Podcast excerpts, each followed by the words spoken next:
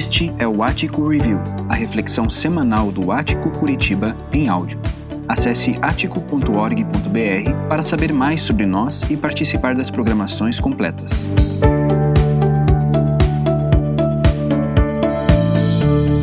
Irmãos e irmãs, hoje nós estamos na penúltima mensagem desta série Descomplique. Nós estamos aprendendo a, a partir da carta de Tiago, a descomplicar os nossos dias, as nossas crises, a nossa fé, a nossa agenda. E hoje nós queremos conversar sobre como a gente pode descomplicar os nossos relacionamentos. Quando a gente pensa no momento que a gente vive, é, aparentemente os nossos relacionamentos poderiam ser um pouquinho mais descomplicados, porque nós temos uma série de facilidades que outras gerações anteriores não tiveram com relação à locomoção, com relação ao contato mesmo à distância, hoje via internet.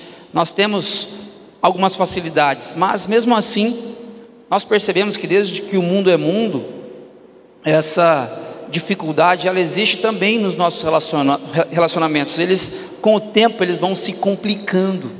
E a gente não está falando só de relacionamentos conjugais, mas de relacionamentos de modo geral. A gente muitas vezes é, se relaciona com os amigos, com os vizinhos, assim, de uma certa distância, a gente propositalmente não se envolve muito para evitar problemas. A gente não faz isso? Para evitar problemas, a gente se envolve só um pouquinho para não dar tempo, para não ter liga o suficiente para dar problemas. Porque quando a gente tem relacionamentos de fato profundos com as pessoas, consequentemente eles se complicam à medida que o tempo passa. E, e aí a gente fica no, numa sinuca de bico, a gente fica numa encruzilhada, por quê? Porque nós precisamos de relacionamentos, nós precisamos, e é verdade que muitas vezes nossos relacionamentos se complicam, então a gente fica nessa dificuldade de ter que gerir isso, e Tiago nos dá alguns conselhos, conselhos muito, muito práticos. Se você for ler a carta de Tiago, talvez você não enxergue a palavra descomplique, descomplicar, e aí você diga assim: Poxa, mas por que falar de descomplicar lendo a carta de Tiago? O que, que tem a ver? É que Tiago, gente, ele era uma pessoa muito prática, extremamente prático. Os conselhos que ele dá, ele não fica rodeando muito para dar. Ele simplesmente aconselha, ele simplesmente sugere, ele simplesmente diz o que precisa ser dito.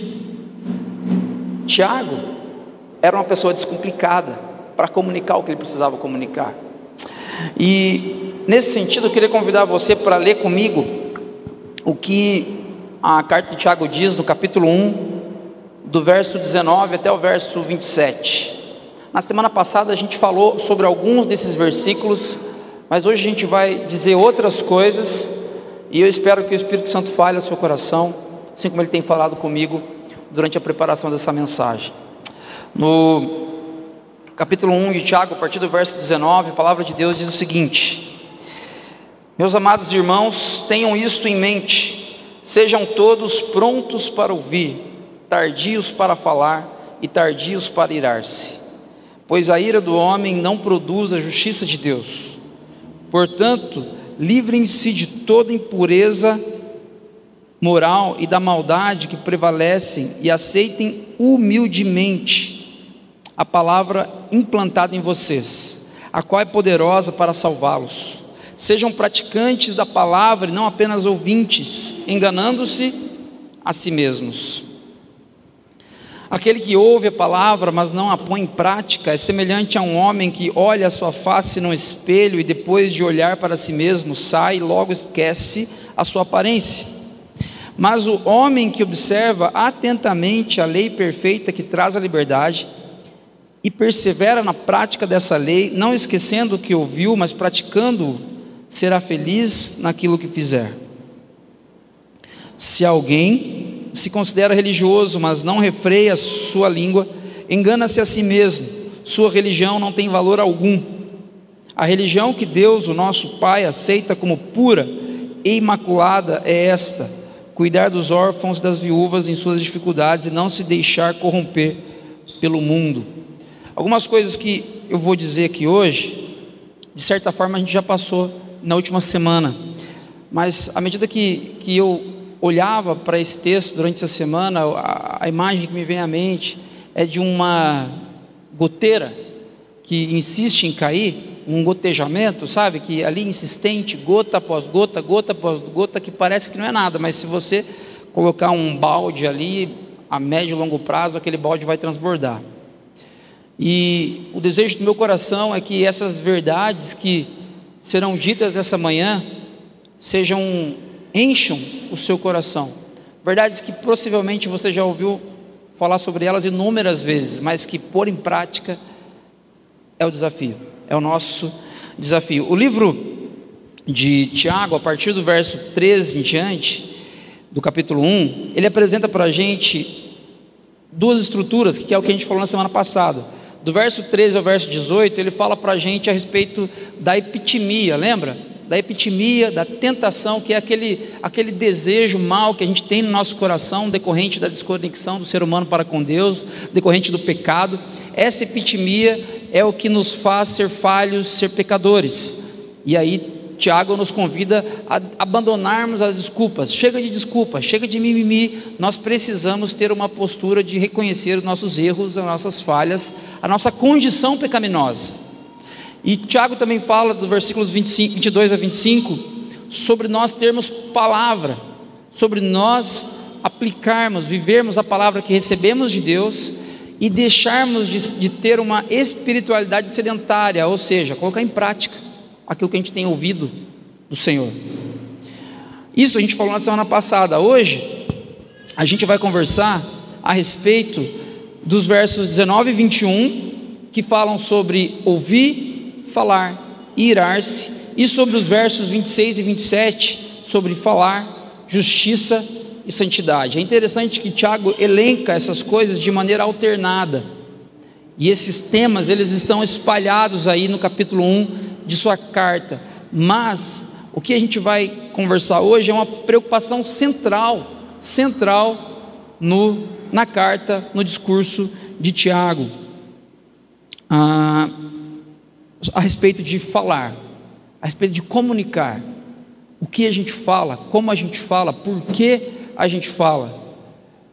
Isso tem tudo a ver com os nossos relacionamentos. Os seus relacionamentos, eles acontecem à medida que você comunica pela fala, pelos gestos, é, por mensagens de texto, por mensagens de áudio.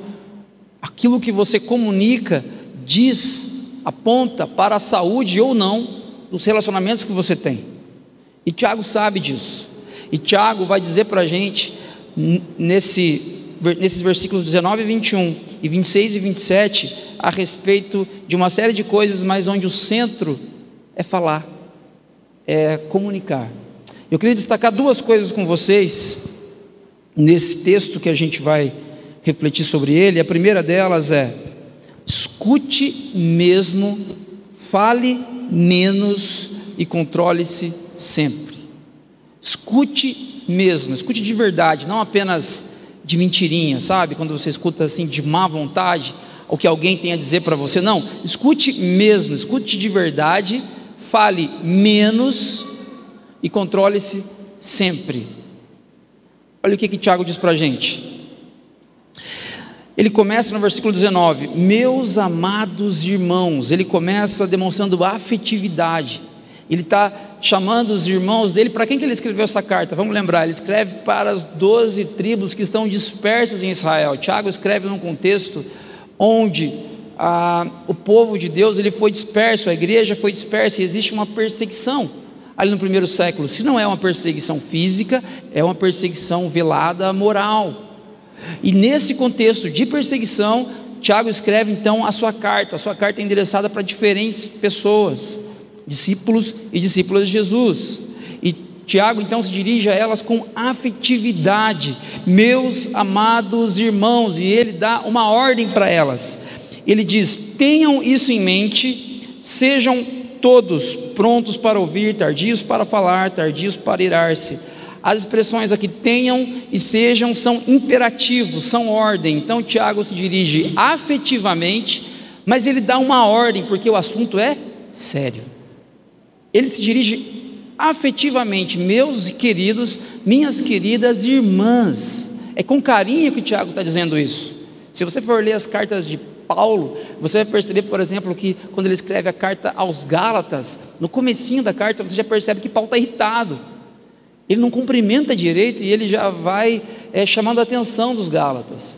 Então, em uma carta, você percebe, pela maneira como a, o, o, o, autor dessa carta se dirige ao destinatário, você percebe o humor, como essa pessoa está, o que ela quer dizer com aquela mensagem.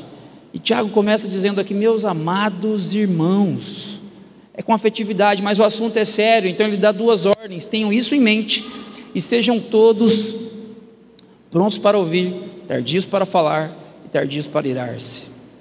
E mais, ele inclui a todos aqui nessa mensagem. Ele é afetivo, ele é amoroso, ele, dá, ele fala a respeito de um assunto muito importante, mas esse assunto importante não diz respeito só aos líderes. Ah, o que o Tiago está dizendo aqui é só para os presbíteros, para os diáconos e para o pessoal envolvido com a música. Não, Tiago inclui todos, todos, sejam todos vocês, todos. Vocês que são mais velhos, vocês que têm 30, 40 anos de, de igreja, de caminhada com Jesus, vocês que têm seis meses ou seis dias de caminhada com Jesus, todos vocês sejam prontos para ouvir, tardios para falar e tardios para irar-se. Mas o que que Tiago está dizendo aqui? Ele está sendo afetivo, ele está sendo inclusivo e ele está dando ordem para a igreja a respeito de quê? A grande preocupação de Paulo é a fala, é o que a igreja de Jesus está falando uns para os outros, como ela está se relacionando entre si e entre e, e, com a cidade, com as pessoas que interagem com ela. Essa é a grande preocupação de Paulo, e a gente vai enxergar essa preocupação não somente aqui nesse recorte, mas se você olhar comigo no capítulo 3, verso 9 e 10, Tiago diz o seguinte: com a língua bendizemos ao Senhor e Pai, e com ela amaldiçoamos os homens, feitos à semelhança de Deus. Da mesma boca procedem bênção e maldição. Meus irmãos, não pode ser assim. No capítulo 4, verso 11, Tiago diz: Irmãos, não falem mal uns dos outros. E ainda, no capítulo 5, verso 9: Irmãos, não se queixem uns dos outros para que não sejam julgados, o juiz já está às portas. Então, gente, resumindo, essa grande preocupação de Tiago com relação à igreja, ela gira em torno de uma coisa muito bem específica para Tiago: a língua, esse instrumento tão precioso e tão perigoso que nós temos e que nós usamos para comunicar para amar, para falar, para ofender, para julgar. E que tem tudo a ver com os nossos relacionamentos. Tudo a ver com como, com como a gente se relaciona. E eu queria destacar com vocês, para a gente começar a olhar para esse texto, que falar tardiamente é ação contida entre duas outras ações. Você vai perceber que Tiago ele fala sobre falar tardiamente, para ele isso é algo positivo, é uma bênção, mas essa ação de falar tardiamente, ela está composta, ela é colocada entre duas outras ações. Ah, a primeira, ouvir prontamente. Ouvir prontamente não é você simples, na ideia aqui não é você está o tempo todo ouvindo as queixas dos outros, pura e simplesmente, mas é você estar pronto para ouvir, é você estar pronto, você estar atento para ouvir de verdade. Olha o que, que o texto diz para a gente, no versículo 21, parte B. Aceitem humildemente a palavra implantada em vocês, a qual é poderosa para salvá-los. Aqui Tiago está falando da palavra de Deus da palavra de Deus. Então, a ideia aqui de eu estar pronto para ouvir não é simplesmente eu estar pronto para ouvir o que você tem a me dizer, mas principalmente pronto para ouvir o que Deus tem a me dizer, talvez a partir de você. Pronto para ouvir, pronto para ouvir, para então eu poder ser tardio em falar. Às vezes nós falamos demais, falamos pelos cotovelos e ofendemos e temos que pedir perdão para quem a gente falou, sobre o que a gente falou, e isso acontece num primeiro momento, num primeiro plano, porque nós não estamos prontos para ouvir o que Deus tem a dizer para a gente. E então, se Deus, e pior ainda, se Deus estiver falando a partir do pastor, a partir de alguém, de um irmão, de uma irmã, a respeito de perdão, então pior ainda que nós não estamos prontos para ouvir. E aí a gente fala o que a gente quer falar, do jeito que a gente quer falar, e a gente enfia os pés pelas mãos, e isso para Tiago é um grande problema. É um grande problema e é ainda um problema hoje. Não é uma exclusividade da igreja do primeiro século, porque o que a gente fala, o que você fala, tem tudo a ver com a saúde emocional da pessoa que está aí do seu lado. O que você fala ou deixa de dizer para o seu pai, para sua mãe, para o seu cônjuge, para os seus filhos, tem tudo a ver com a saúde emocional deles. Porque nós, gente, nós somos construções coletivas. Eu não sou quem eu sou por mim mesmo. Eu sou quem eu sou porque eu tenho vocês. Porque eu tenho amigos, porque eu tenho uma esposa, porque eu tenho filhos, porque eu tenho pais. Eu sou quem eu sou a partir das pessoas que estão ao meu lado. Obviamente que a minha identidade ela é firmada, ela é calcada em Cristo, no que o Pai me deu e, e me fez para ser. Mas essa construção acontece de maneira coletiva. Então, quando eu ofendo a você e eu destruo você com as minhas palavras, eu não apenas destruo você, mas eu destruo também uma parte de mim. E como a gente resolve isso? O Tiago está dizendo: primeiro a gente precisa aprender a ouvir prontamente a voz do Senhor que rege a história.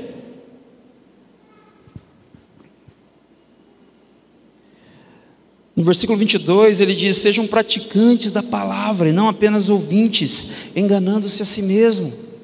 Quer dizer, ouçam, ouçam o que Deus tem a dizer, ouçam o que seus irmãos estão dizendo, Deus está falando com você a partir deles, e, e levem isso em conta, levem isso em conta, coloquem isso em prática.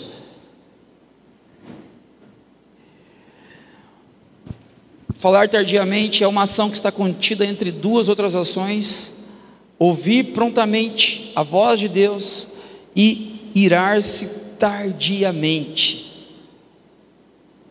Como é difícil, né? Como é difícil, gente, nós não nos irarmos quando estamos revoltados com alguma coisa, não é verdade? Como é fácil nós nos irarmos e, e, e falarmos o que a gente não deve e, e ofendermos proposital ou não proposital o, o outro, quem está ao nosso redor. Como é fácil isso acontecer?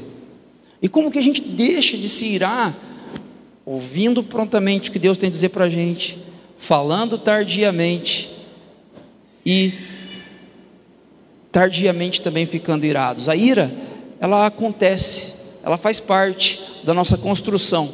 Mas a gente vai ver aqui que pecar a partir da ira é uma escolha minha e sua. Você pode sim ficar irado e não necessariamente pecar. Olha o que o texto diz para a gente. Aliás, olha o conceito de ira que eu queria compartilhar com vocês antes de ir para o texto. É o sentimento de indignação que nos leva a falar ou agir impulsivamente, na pretensão de ser justo ou de fazer justiça. É interessante que quando você fica irado e você vai para cima de alguém verbalmente ou até fisicamente, quando você fica perdido, completamente dominado pela ira, o que está por detrás disso é fazer justiça. Só que o problema é que nós não conseguimos fazer justiça porque o nosso conceito de justiça é completamente equivocado. Quando eu vou para cima de você, irado, para fazer justiça, eu parto do pressuposto que eu sou mais justo que você, que eu sou melhor que você. E esse é um grande problema, porque esse, isso é um, é, é um sinal de que nós não entendemos, de que o pecado nos afetou. Gente, nós somos criação de Deus. Você é lindo, você é linda, você é extremamente complexo na, na, na, em toda a construção do seu ser e você reflete a imagem, a semelhança de Deus, do Criador. Isso é maravilhoso, isso é misterioso. No entanto, a palavra de Deus diz para a gente que nós pecamos, nós nos desconectamos de Deus, e por causa disso, essa imagem de Deus que habita em nós hoje, ela é um pouco fosca, porque também há pecado em nós. E por causa disso, você não é justo como você acha que é. Por causa disso, você não é tão bom assim como você acha que é. Você é pecador. E, e a sua régua de justiça é um pouco torta. Porque o pecado afetou todas as suas faculdades, todo o seu ser, inclusive o seu senso de justiça. Então, por detrás da nossa ira, não apenas existe uma cara brava, feia, não apenas é um momento assim chato de, de, de, contemplar, né, ver alguém irado, alguém completamente fora de si. Não, isso não é apenas constrangedor, isso é triste. Isso é triste porque revela alguém querendo fazer justiça e isso é impossível. Olha o que, que a gente pode encontrar no capítulo 1 de Tiago, no verso 20 pois a ira do homem não produz a justiça de Deus, a sua ira, ela não produz a justiça de Deus. Quando você fica irado com o seu filho e você bate no seu filho porque você quer promover justiça, você não promove a justiça de Deus. Quando você fica irado com o seu cônjuge e você solta cobras e lagartos na direção dele, porque você sabe que ele precisa ouvir aquilo, ele fez coisa errada e precisa ouvir. Saiba que a sua justiça não produz a justiça de Deus, a sua ira não produz a justiça de Deus. Isso me leva a pensar que a ira não é um bom caminho. Porque o que eu quero com essa ira? Eu quero, poxa, eu quero me sentir equilibrado. Eu quero devolver aquilo que me fez mal e eu vou ficar kit de novo. Mas eu nunca consigo ficar kit. Eu sempre exagero, eu sempre vou além. Porque a minha ira não produz a justiça de Deus e é a justiça de Deus que é perfeita. Então, o que eu aconselho você nessa manhã, a partir desse texto de Tiago, é: escute mesmo o que Deus está dizendo para você.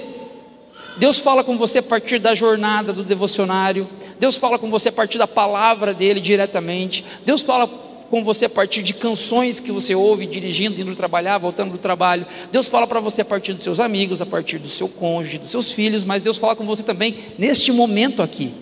É Deus falando com você nessa manhã. Escute mesmo o que a palavra tem dito a você. Fale menos e controle-se mais. Controle-se sempre. Fale menos. Gente, nós somos uma, uma geração, nós fazemos parte de um momento na história que nós nos sentimos é, obrigados a dar opinião sobre tudo, não é verdade? Há tempos atrás nós éramos especialistas em pandemia e você sabia tudo sobre vacina, sabia, sabia tudo sobre uso de máscara, sabia tudo sobre o governo desse e de outros países, porque você ficou especialista nisso durante a pandemia. Aí passou um pouquinho, a pandemia foi aliviando, graças a Deus, a gente vive um outro momento agora. E aí você passou a, a ficar, a ser um expert em, em, em questões políticas, em guerra. Você sabe exatamente por que a Rússia está invadindo a Ucrânia, exatamente por que a Ucrânia está sendo invadida, e você consegue dar opiniões profundas a respeito disso, você virou um especialista nisso. Aí depois você passou a ser um especialista em questões sociais, depois que aquele mendigo ficou famoso. O mendigo da, da internet que, que acabou tendo um caso e isso bombou na internet, você sabe o que eu estou falando. E você ficou especialista nisso. E agora, nos últimos dias, você ficou especialista em Oscar, em papelão de Oscar, porque o Will Smith deu um tapa na cara do Chris Rock. Tem gente que diz que é montagem, tem, diz, tem gente que diz que é verdade, tem gente que diz que foi um, um teatro. Mas você é convidado, eu estou dando esses exemplos para você entender. Você é convidado a dar opinião sobre tudo, não é verdade? Comenta aqui esse post, comenta aqui essa publicação ou então num churrasquinho, comenta sobre isso com seus amigos, qual é a sua opinião, você é a favor, é contra, tem que invadir, não tem que invadir, é, os Estados Unidos tem que intervir lá na Ucrânia ou não, você é convidado a dar a sua opinião o tempo todo, e aí em vez de nós ouvirmos o que Deus tem a dizer e falar menos, nós fazemos completamente o contrário e é um contexto caótico, nós não ouvimos o que Deus tem a dizer, nós falamos bastante e nos iramos com pressa completamente o oposto do que Tiago está falando. E quando isso acontece, gente, Sabe quem que sofre? Além de você estar desestabilizado com relação ao que Deus fez você para ser, as pessoas que estão ao seu redor, os seus relacionamentos passam a ser complicados, passam a ser caóticos, passam a ser sofríveis. Porque você chega para se relacionar com seu cônjuge, com seus filhos, com o seu patrão, com os seus empregados, você, você chega para se relacionar com eles completamente afetado pelo caos do pecado. E você chega para se relacionar com essas pessoas e você não ouviu o que Deus tem a dizer. Você não ouviu Deus instruindo você a ser mais amoroso, a ser mais perdoador. E você fala, fala, fala, fala, fala, até quando não perguntaram para você a sua opinião. E quando alguém pisa assim, ó, pisa no, no dedinho mínimo do seu pé, você já fica irado, irado, irado, irado, irado.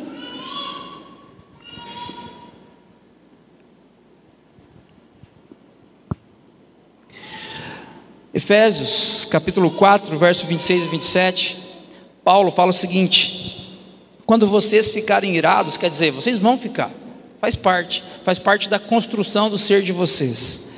Não pequem, apaziguem a sua ira antes que o sol se ponha e não deem lugar ao diabo.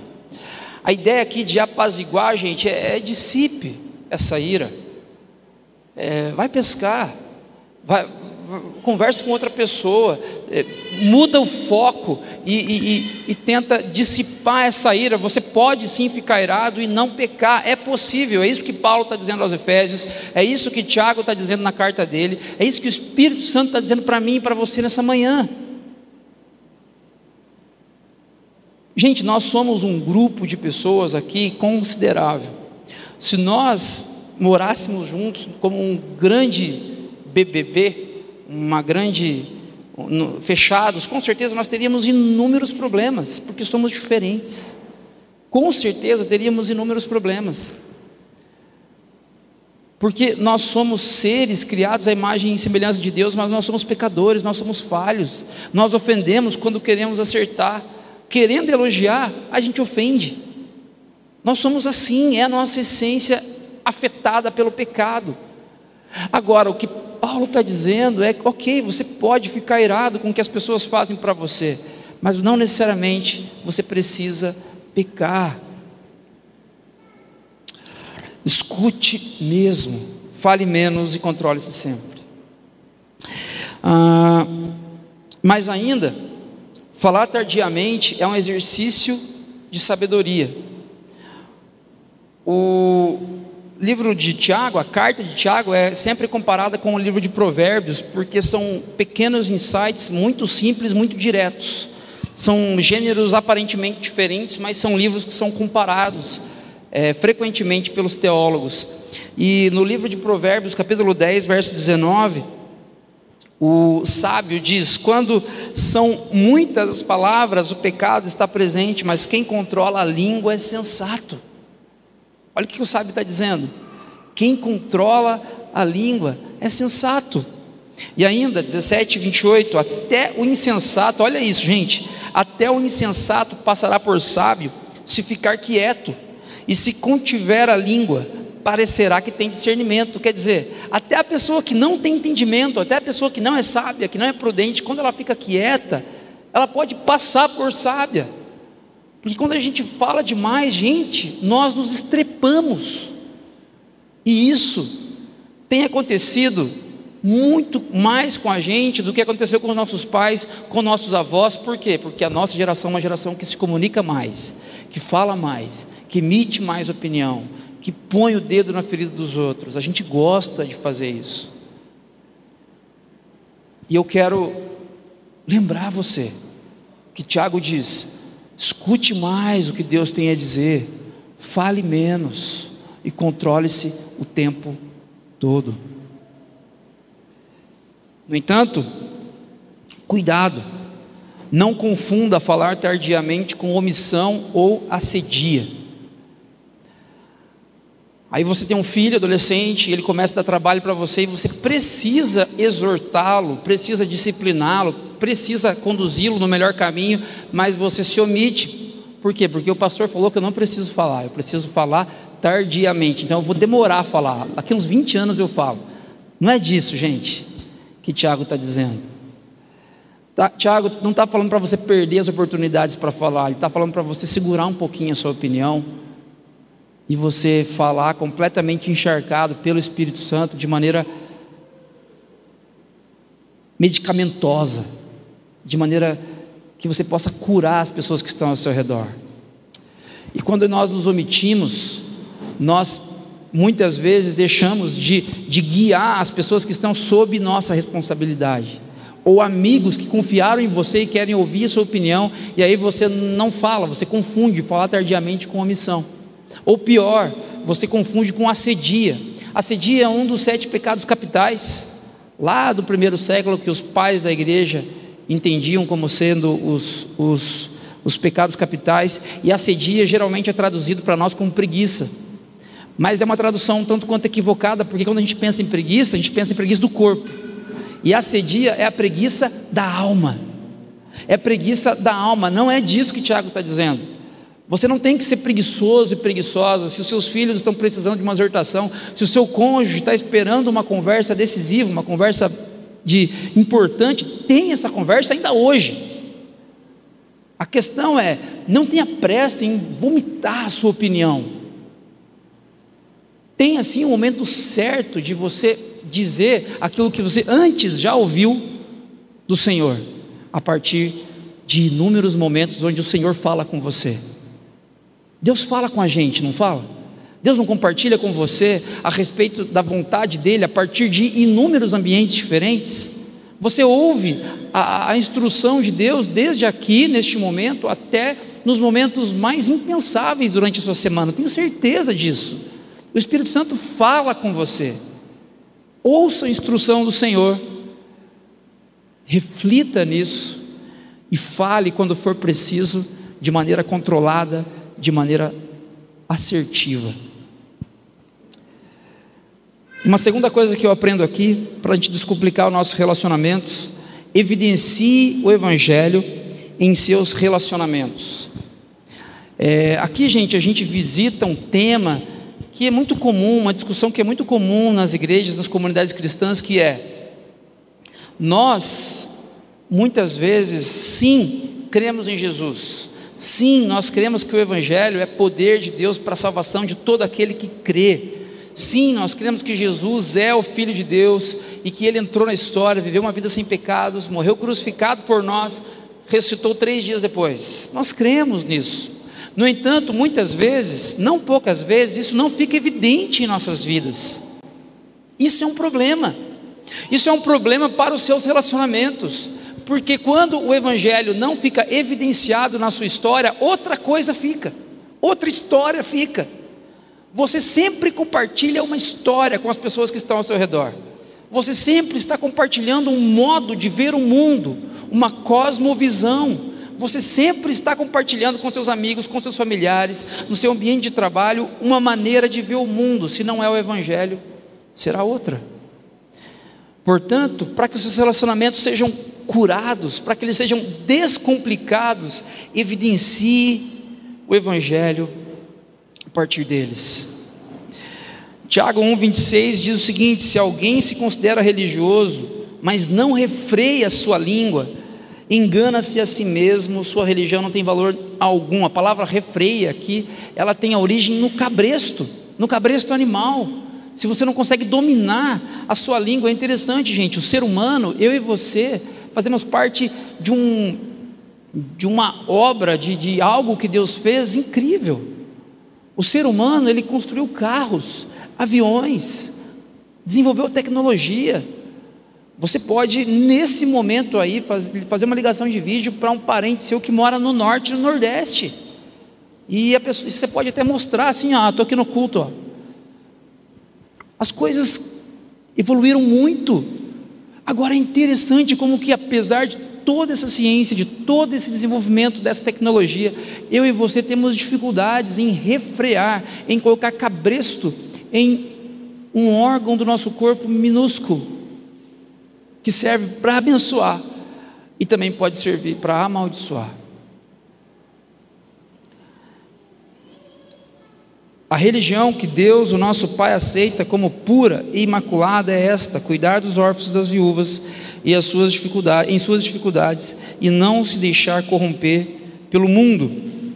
É interessante, gente, que Tiago está usando aqui palavras incomuns no Novo Testamento: religioso e religião. Toda vez na Bíblia que essa palavra é usada, geralmente é no sentido pejorativo é num sentido negativo. Essas palavras jamais são usadas para se referir ao estilo de vida dos discípulos de Jesus, jamais. Os discípulos de Jesus eles não devem ser religiosos, porque a ideia é que religião passa uma, uma ideia um tanto quanto negativa. Elas, essas palavras elas estão vinculadas ao conjunto de regras e ritos externos praticados pelos judeus. Então, os judeus daquela época eles eram considerados religiosos porque eram ritos, eram regras que eles cumpriam, mas não necessariamente aquilo estava carregado de vida. Muitas vezes, na maioria das vezes, essa ideia era uma ideia negativa. Essas palavras de conotação negativa, é, elas tinham conotação negativa na mente dos discípulos de Jesus. Religião, religiosos. Então por que, que Tiago usa? Por que, que Tiago fala então que a verdadeira religião é esta? Por que, que Tiago usa essa expressão aqui? Se não era comum que os discípulos de Jesus usassem. Tiago aponta para o perigo de transformarmos a espiritualidade cristã em ritos externos. Sabe, gente, eu não tenho problema nenhum quando eu estou conversando com alguém, essa pessoa é da igreja, de fora da igreja, e essa pessoa diz para mim que ela tem pecados, que ela é assim, que ela é falha, que ela erra nessa, naquela e em outra área. Porque isso não deve surpreender a gente. Porque nós somos pecadores mesmo. É isso que é a verdadeira história da humanidade, que a Bíblia conta para a gente. Nós somos falhos. Então você não deve se surpreender quando você vê algo ruim acontecendo com alguém em função de um erro. Mas é interessante que às vezes nós nos enganamos, como o Tiago está nos exortando aqui, porque a gente ouve a palavra, a gente ouve a instrução do Senhor na igreja, lendo a Bíblia, orando em casa, ouvindo canções, a gente ouve a instrução. A gente não coloca isso em prática. E os nossos relacionamentos começam a ir de mal a pior, porque os nossos relacionamentos, gente, eles estão ali recebendo diretamente aquilo que você tem dentro de você. Sabe quando você entra num quarto mal cheiroso e, e a porta está fechada. De repente, uma cozinha, uma casa mal cheirosa, a porta está fechada, está tudo bem lá fora, mas quando você abre a porta, meu Deus, que isso?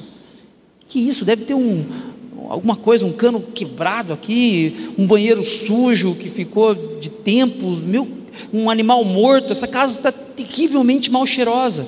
Aí você fecha a porta, dá uns passos para fora na garagem, lá fora está tudo bem. Os nossos relacionamentos são as pessoas de dentro da nossa casa, dessa casa, desse exemplo. Quando você se relaciona com alguém, você traz essa pessoa para dentro, e essa pessoa é a primeira pessoa que sente o cheiro. Se ele é bom ou se ele é ruim, depende de onde você está conectado. Quando nós estamos ouvindo as instruções do Senhor e não colocamos isso em prática, coisas ruins acontecem a partir da nossa vida e afetam os nossos relacionamentos, e eles então passam a ser totalmente complicados. O seu casamento não precisa ser perfeito. O seu relacionamento com seu filho, é ótimo que você se dê muito bem com ele, mas a questão não é perfeição, nunca foi. Você pode ter um casamento descomplicado, isso já será uma bênção. Você pode ter um relacionamento com seus filhos, com seus pais, descomplicado. Um relacionamento sincero, onde o seu cônjuge olhe para você e enxergue defeitos, complicações, você olhe para ele e enxergue também defeitos, complicações, mas de maneira descomplicada, vocês optem por caminhar juntos.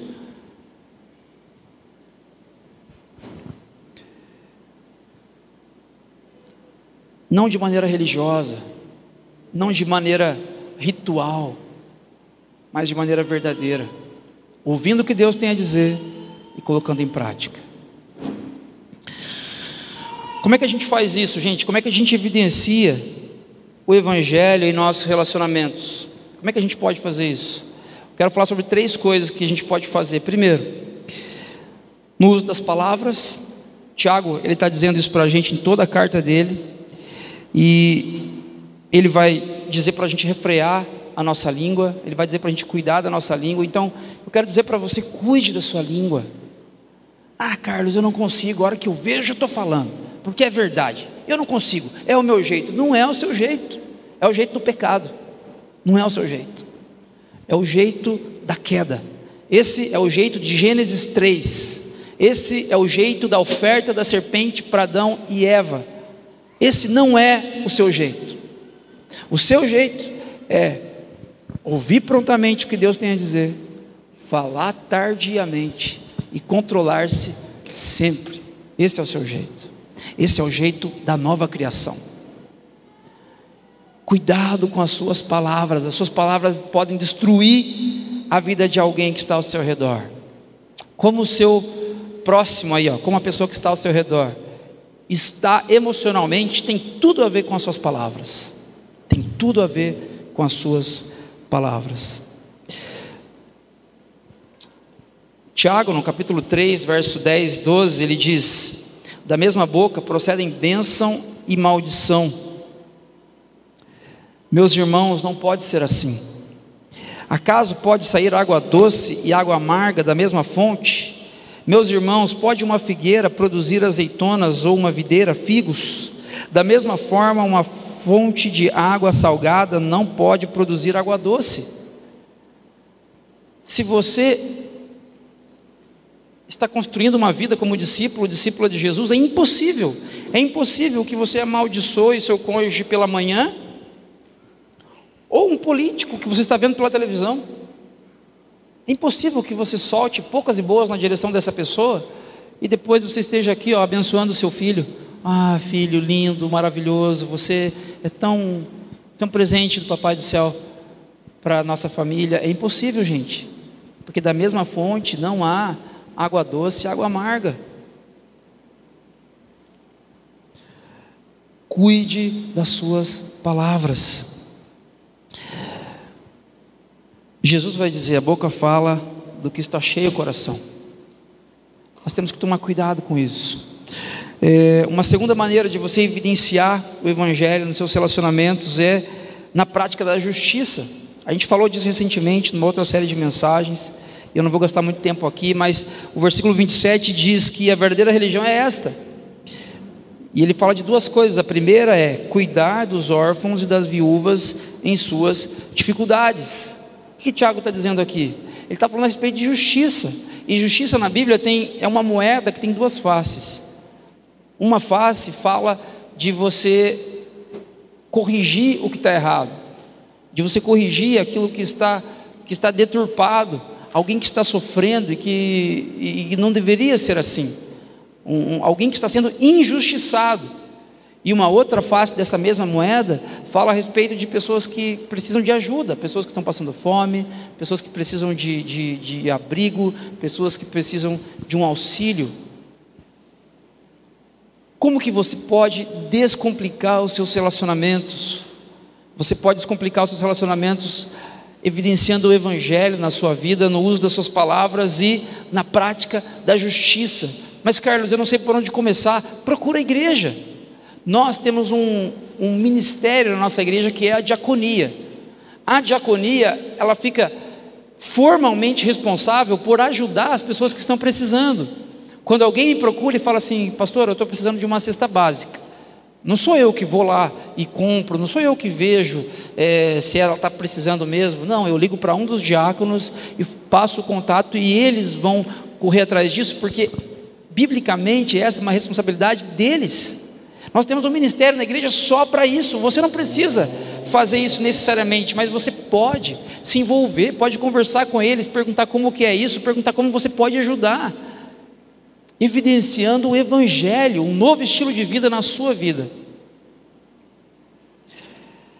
E uma terceira maneira de nós evidenciarmos o Evangelho em nossa história é na prática da santidade. E aqui, gente, existe um, um, um, equívoco de interpretação muito grande. Quando a gente pensa em santidade, se você é, entrar em, em, inúmeras comunidades evangélicas no Brasil e no mundo, santidade tem uma, é uma coisa meio, meio mística, uma coisa meio assim, é uma experiência com Deus, é uma coisa que, que não necessariamente tem a ver com o significado do termo. A palavra santidade ou santo significa separado significa separado. Então, o que Tiago está nos conduzindo aqui para que evidenciemos o Evangelho em nossas histórias é na prática desse, desse estilo de vida separado, desse estilo de vida diferente, subversivo, desse estilo de vida alternativo. Ok? Olha o que ele diz para a gente no final do versículo 27. A religião que Deus, nosso Pai, aceita como pura e imaculada é esta: não se deixar corromper pelo mundo, não se deixar corromper pelo mundo. É, é interessante que mundo na Bíblia, no Novo Testamento, não é simplesmente o mundo onde a gente vive. É um sistema de valores e atitudes construídos a partir da ruptura com o Deus Criador. É um sistema de valores e atitudes que é completamente oposto ao reino de Deus. Quando a Bíblia fala em mundo, ela está falando de uma maneira pejorativa, sim, ela está falando no, no, num jeito idólatra de viver, em um jeito pagão de viver, em um jeito sincrético de viver, ou seja, você tem inúmeros, é, inúmeras influências de diferentes âmbitos religiosos, de ambiente, de diferentes lugares. E Tiago está dizendo: a verdadeira religião, para que você não se torne alguém que apenas vive ritos externos, é isso aqui, ó. Você precisa viver uma vida separada, uma vida que não é regida pelos valores deste mundo. E gente, vamos dizer, vamos falar a verdade, os nossos relacionamentos hoje, eles são regidos muito mais pelos valores deste mundo do que pelos valores de Deus as nossas agendas elas são é, regidas muito mais pelos valores deste mundo do que pelos valores de Deus. Que valores, Carlos? Individualismo, individualismo, consumismo. Eu quero ter mais, eu quero ter mais, de ostentar mais para gente que eu nem conheço. Eu quero é, ser jovem para sempre. Eu quero parecer jovem para sempre. Eu quero ser mais bonito e à medida que eu envelheço e assim é, não bate muito a conta. Mas o que é isso, gente? Não é você que é assim, é o mundo que a gente vive. É uma cosmovisão que impera no mundo onde nós vivemos e é um sistema de valores que eles fazem com que a gente engula desde a nossa tenra infância. Nada é por acaso. É uma guerra de cosmovisões. É uma guerra de cosmovisões, é uma história sendo vendida como verdadeira história aqui, é uma história sendo vendida como verdadeira história aqui, é uma outra história sendo vendida como verdadeira história ali. Mas a palavra de Deus nos diz que a verdadeira história da humanidade é a história que Deus conta a nosso respeito. Essa é a verdadeira história da humanidade. Pastor Ricardo Agreste, pastor da Igreja Presbiteriana Chácara Primavera, em Campinas, responsável pela plantação dessa igreja aqui há mais de 10 anos atrás. Ele diz o seguinte a respeito disso: nossas próprias narrativas nos adoecem. A história que nos cura é a que Deus conta a respeito de nós mesmos. Sabe por que os nossos relacionamentos estão doentes? Sabe por que nós estamos nos arrebentando e nos degladiando via internet? Porque nós estamos acreditando nas nossas próprias narrativas, de que eu sou melhor do que você. Não, eu sou ruim, eu sou complicadinho, mas não tanto quanto Fulano. Nós temos acreditado nisso, de que o, o, os políticos eles são piores do que a gente. Nós temos acreditado de que os criminosos que estão presos por aí, eles são piores do que a gente, mas essa não é a história que Deus conta a respeito de você. A história que Deus conta a respeito de nós é que todos nós pecamos. Nós pecamos e nos afastamos de Deus e merecemos a ira de Deus. Essa é a história que a Bíblia conta a respeito de nós. Só que essa história, em vez de nos derrubar, ela nos cura. Ela nos cura. Ela descomplica os meus relacionamentos, sabe por quê? Porque quando eu sei que eu sou falho, quando eu sei que eu sou pecador, eu não espero dos outros uma atitude perfeita porque eu sei que eles vão errar comigo também. Eu posso até ficar irado por alguns minutos, mas a, a chance de eu caminhar na direção do perdão é muito maior, porque é essa história que Deus conta a meu respeito. Falando em gotejar, falando em goteira, como eu mencionei no começo, eu quero mostrar para vocês novamente esses símbolos que falam sobre a verdadeira história da humanidade. Não se iluda, não se iluda. Toda narrativa que é vendida para você, ela é vendida como verdadeira história da humanidade, ideologia de gênero. Questão do consumismo. O consumismo é uma religião. Ficar jovem para sempre, saudável mais do que nunca. São religiões, são estilos de vida que são vendidos para a gente mas a verdadeira história da humanidade é essa. Deus criou todas as coisas de maneira perfeita. Ele nos criou para que tivéssemos relacionamentos descomplicados uns com os outros, mas nós enfiamos os pés pelas mãos, nós pecamos, nós falhamos. E isso, e por causa disso, nós experimentamos o que a Bíblia chama de pecado.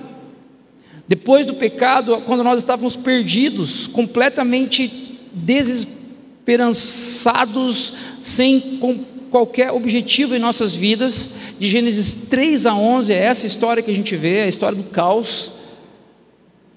Quando nós achamos que não tinha mais solução, Deus intervém na história e chama Abraão, para que Abraão seja pai de uma grande nação, e essa é a história de Gênesis 12 até Malaquias 4.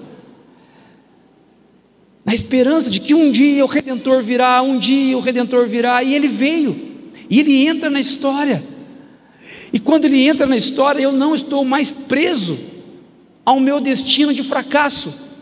Você não precisa mais viver os seus relacionamentos fracassados e complicados. Você não precisa mais, porque agora você pode ouvir o que Deus tem a dizer e manifestar o que Deus diz para você no seu relacionamento, falando tardiamente, controlando-se sempre. Você pode, porque o reino de Deus chegou. Sabe, gente, às vezes nós acreditamos que o reino de Deus tem a ver com a eternidade. Nós acreditamos de maneira equivocada que o reino de Deus, o, céu, né, quando eu morrer, eu vou para o céu. Isso é verdade, mas é parcialmente verdade. O reino de Deus está presente desde que Jesus morreu, ressuscitou e o Espírito Santo veio. Jesus disse que o reino já está entre nós. Você já pode viver uma vida coerente com o reino de Deus. Você não precisa mais ter seus relacionamentos complicados por não ouvir a voz do Senhor. Você já pode viver um contexto diferente, porque Jesus venceu todas as complicações por mim e por você. E agora nós vivemos a história da igreja.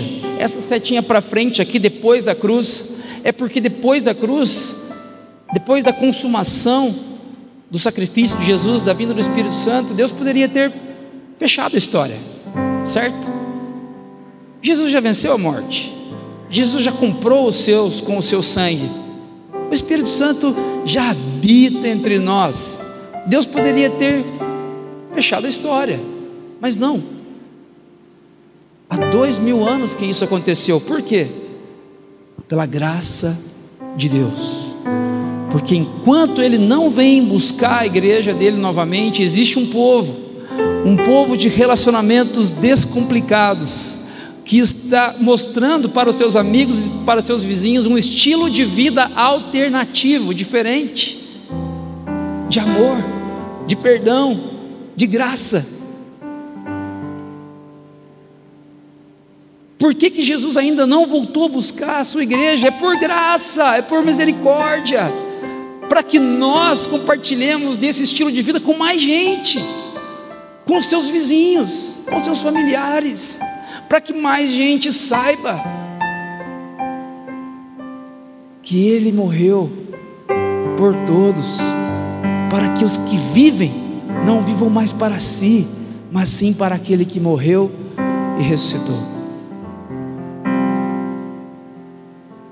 Como que você pode viver em santidade? Eu respondo para você: você pode viver em santidade vivendo a partir dessa história. Uma vida separada das outras histórias.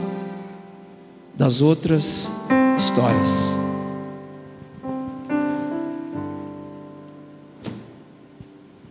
Para a gente refletir, para a gente praticar, eu quero desafiar você a pensar comigo. Primeiro, seus relacionamentos têm sido desenvolvidos sob a influência do Evangelho ou dos valores do mundo corrompido? Ah, eu não levo desaforo para casa, eu, eu sou assim mesmo, bateu, levou, é o jeito da madeira. Seus relacionamentos têm sido desenvolvidos debaixo dos valores do Evangelho. A palavra de Deus diz que o reino de Deus é um reino de paz, justiça e alegria no Espírito Santo de Deus. É, é debaixo desses valores que nós temos que construir nossos relacionamentos. Quando você olha para os seus, de que maneira eles têm sido desenvolvidos? Dois, suas palavras tem refletido a experiência transformadora do Evangelho em sua vida? Gente, nós somos aqui, ó, um número bem legal de pessoas. Aí amanhã, todos nós pela manhã saímos trabalhar, saímos para um lugar diferente. Alguns trabalham em ambientes com muita gente, outros com, outros com menos uh, outros interagem fazendo home office, interagem via internet. O fato é que nós estamos nos conectando, nos relacionando o tempo todo com inúmeras e diferentes pessoas.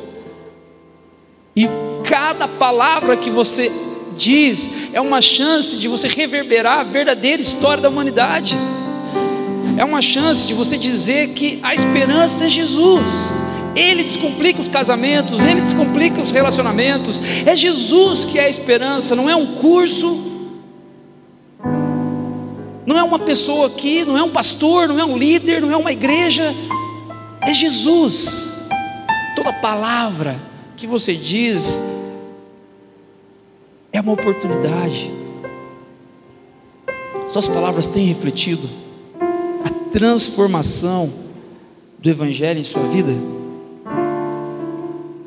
E três, o Evangelho tem lhe transformado a ponto de você oferecer perdão àqueles que com palavras um dia lhe feriram. Ah, pastor, agora você entrou num. Não dá. Eu até consigo melhorar daqui para frente, mas perdoar quem me ofendeu aí é pedir demais. Essa é a história, essa é a verdadeira história a nosso respeito.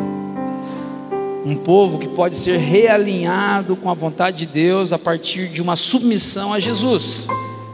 E esse Jesus disse para mim e para você, para nós perdoarmos, assim como Ele nos perdoou. Sabe como que Ele nos perdoou? Quando você erra e você pede perdão para Deus, Deus nunca vai jogar na sua cara aquilo que você fez. Jesus nunca vai dizer: Olha, mas você está me devendo. Jesus nunca vai bater na sua cara e vai dizer: Você tem que acertar aquela continha comigo um dia, hein? Não esquece disso. Nunca. Eu sei que é difícil, gente. Na verdade, não. É impossível. Por isso que é o Evangelho. Por isso que é o Evangelho. Se dependesse de mim e de você, passa a régua, a gente não consegue perdoar. Mas quando a gente ouve as palavras de Jesus, palavras de vida eterna, esse perdão ele passa a ser um caminho possível de ser percorrido. Nunca desacompanhado, sempre acompanhado do divino companheiro Jesus. Amém?